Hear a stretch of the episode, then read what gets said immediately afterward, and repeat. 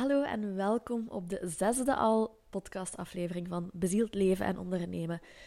De nasale stem en de heesheid krijgt hier gratis bij. Ik heb deze verkoudheid ook gratis en voor niks gekregen, dus bij deze. Maar ik wou toch eventjes um, de podcast opnemen. It doesn't need to be perfect, it needs to be done. Neem dat ook gewoon mee in alles wat je doet. Um, want ik heb iets heel, heel interessants te delen vandaag. En dat is iets dat de voorbije week op mijn pad is gekomen, al een aantal keer sowieso in het ondernemerschap. Dus wat ik vandaag ga delen is goed voor iedereen, of je nu ondernemer bent of niet. Het gaat je gewoon heel hard helpen. En op financieel gebied bedoel ik dan. Om financieel beter te worden. Want het is en blijft voor sommigen, nee, voor heel veel mensen een moeilijkheid. En voor sommigen ook een taboe. Money. Dus vandaag, let's talk money. En maakt niet uit waar dat je je bevindt, je gaat er echt iets goed kunnen uithalen. Vorige week stuurde iemand naar mij. Ik zou heel graag willen meedoen met jouw meditatieavond, maar ik weet niet of het financieel gaat lukken deze maand. En ik voelde heel veel naar boven komen. Dat was zoveel dat ik daarover wil vertellen op verschillende vlakken. Want enerzijds, wanneer je zegt: Ik weet niet of het gaat lukken, dan laat je het eigenlijk van iets of iemand anders afhangen. En dan zijt je niet de creator van je eigen leven. En dan verkleint je je kansen meteen onmiddellijk al. En heel veel mensen die zeggen, um, zeker als je bekend bent met universum en manifesteren, dan is er daar een kleine valkuil die ik toch wel even wil benoemen. Ik hoor vaak mensen zeggen: Ik zal wel zien of het universum het op mijn pad brengt of niet. Als het niet komt, is het niet voor mij bedoeld. Um, dat is voor een stukje waar, maar niet helemaal.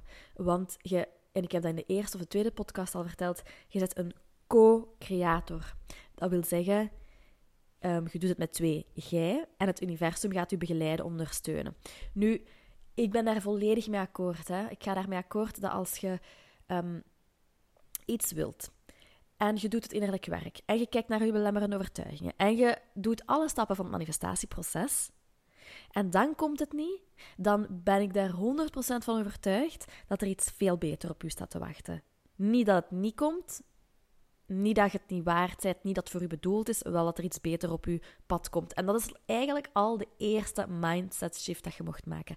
When you did the work en je hebt het gevraagd en je kent iets van manifestatie, je hebt al die dingen overlopen, maar dat leert hier in de podcast ook, dan komt er iets beter op je pad.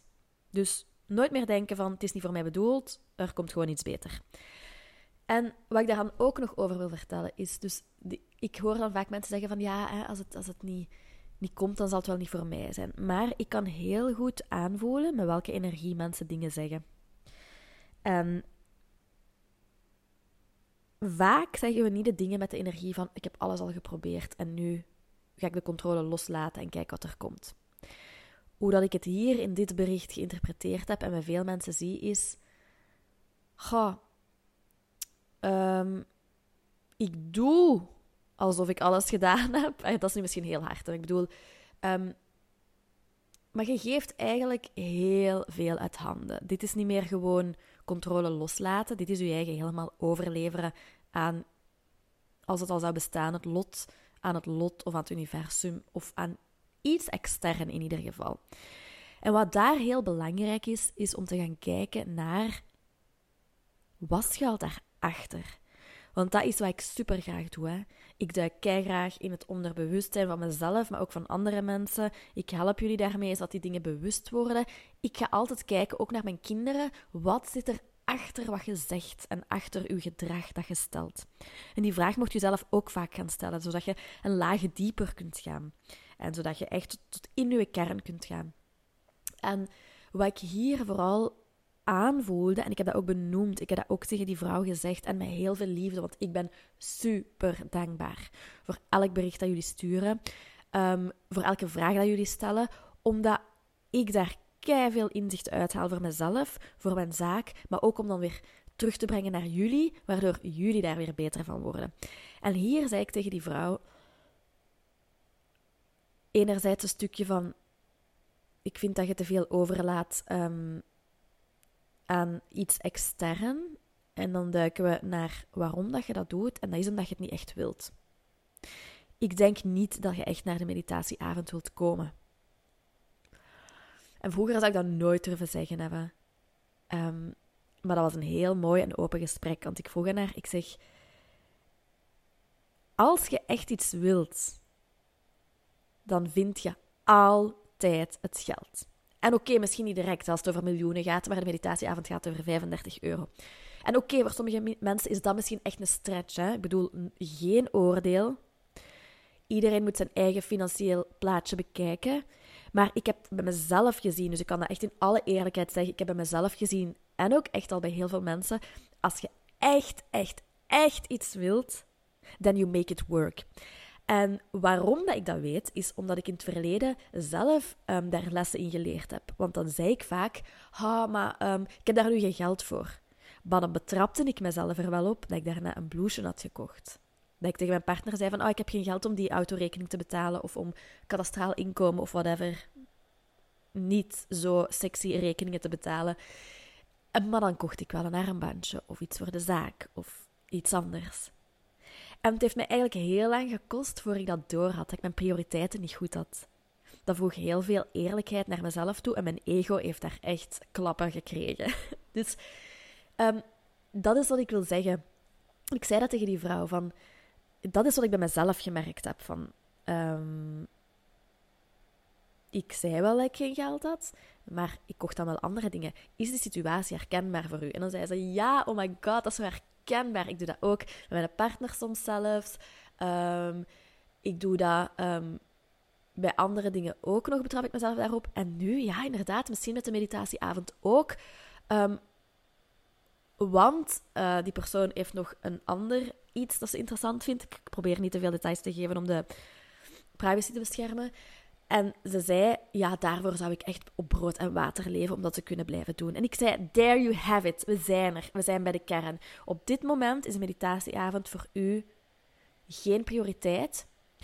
Als ondernemer kan ik dat bekijken vanuit het standpunt, de dringendheid is er voor haar niet.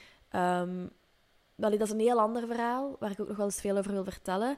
Um, want het is als taak Allee, als ondernemer is het mijn taak en ook voor jullie andere ondernemers hier die luisteren. Het is altijd de taak om de dringendheid te benadrukken, de voordelen te benadrukken, zodat mensen het hebben van, oh my god, hier moet ik echt bij zijn.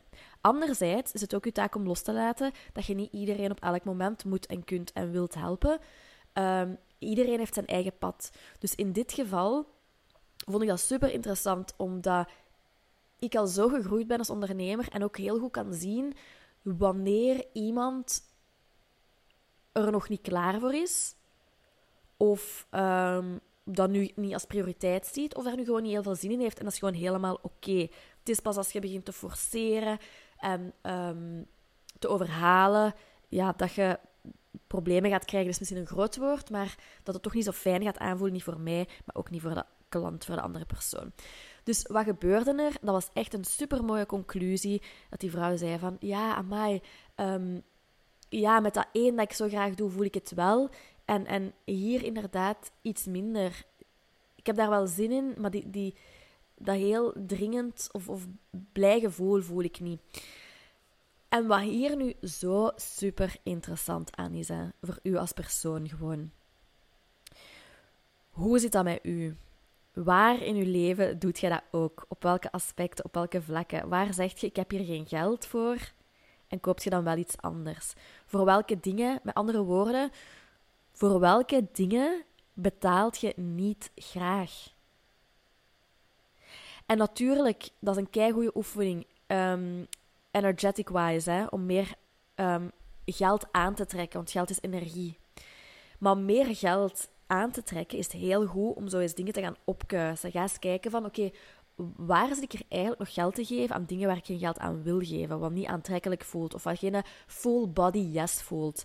Uh, heb je misschien zo wat nog abonnementen op je telefoon ergens staan dat je zegt van hm, ik gebruik dat eigenlijk niet en dat voelt toch niet zo leuk om daar geld aan te geven of ik heb dat eigenlijk niet echt nodig.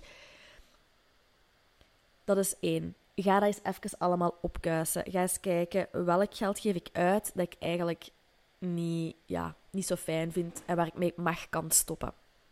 En dan iets heel interessant. Voor alle mensen die hetzelfde hebben als mij, die het heel vervelend vinden om rekeningen te betalen zoals, ik weet niet, onderhoud voor de auto, kadastraal inkomen, belastingen soms, um, whatever dat is. Misschien dingen in uw business, BTW of belastingen. Let's make it sexy and hot. Laat ons het eens aantrekkelijk maken. Want wat ik nu gedaan heb, en dat is ook mede dankzij die conversatie van die vrouw, dat ik daar nog dieper ben op kunnen gaan intunen, ben ik echt gaan kijken hoe kan ik dat hier zo aantrekkelijk mogelijk maken, die rekening. Hoe kan ik mezelf motiveren dat ik dat wel wil betalen en dat ik mezelf dus niet in nesten werken, dat je bijvoorbeeld wel geld geeft aan iets anders en dan geen geld meer hebt voor wat echt wel nodig is. En het antwoord is: ga eens op een diepere laag kijken wat het voor u doet en betekent. Als je veel naar dingen rijdt en uw auto is een stuk vrijheid en je kunt uw auto niet onderhouden, dat is een heel groot probleem. Je wilt echt in uw auto kunnen stappen, van die vrijheid genieten. Dat is echt een dankbaarheidsoefening. Een, een bewustzijnsoefening. Waar zich allemaal dankbaar voor. Welke dingen dat je zo vanzelfsprekend hebt genomen.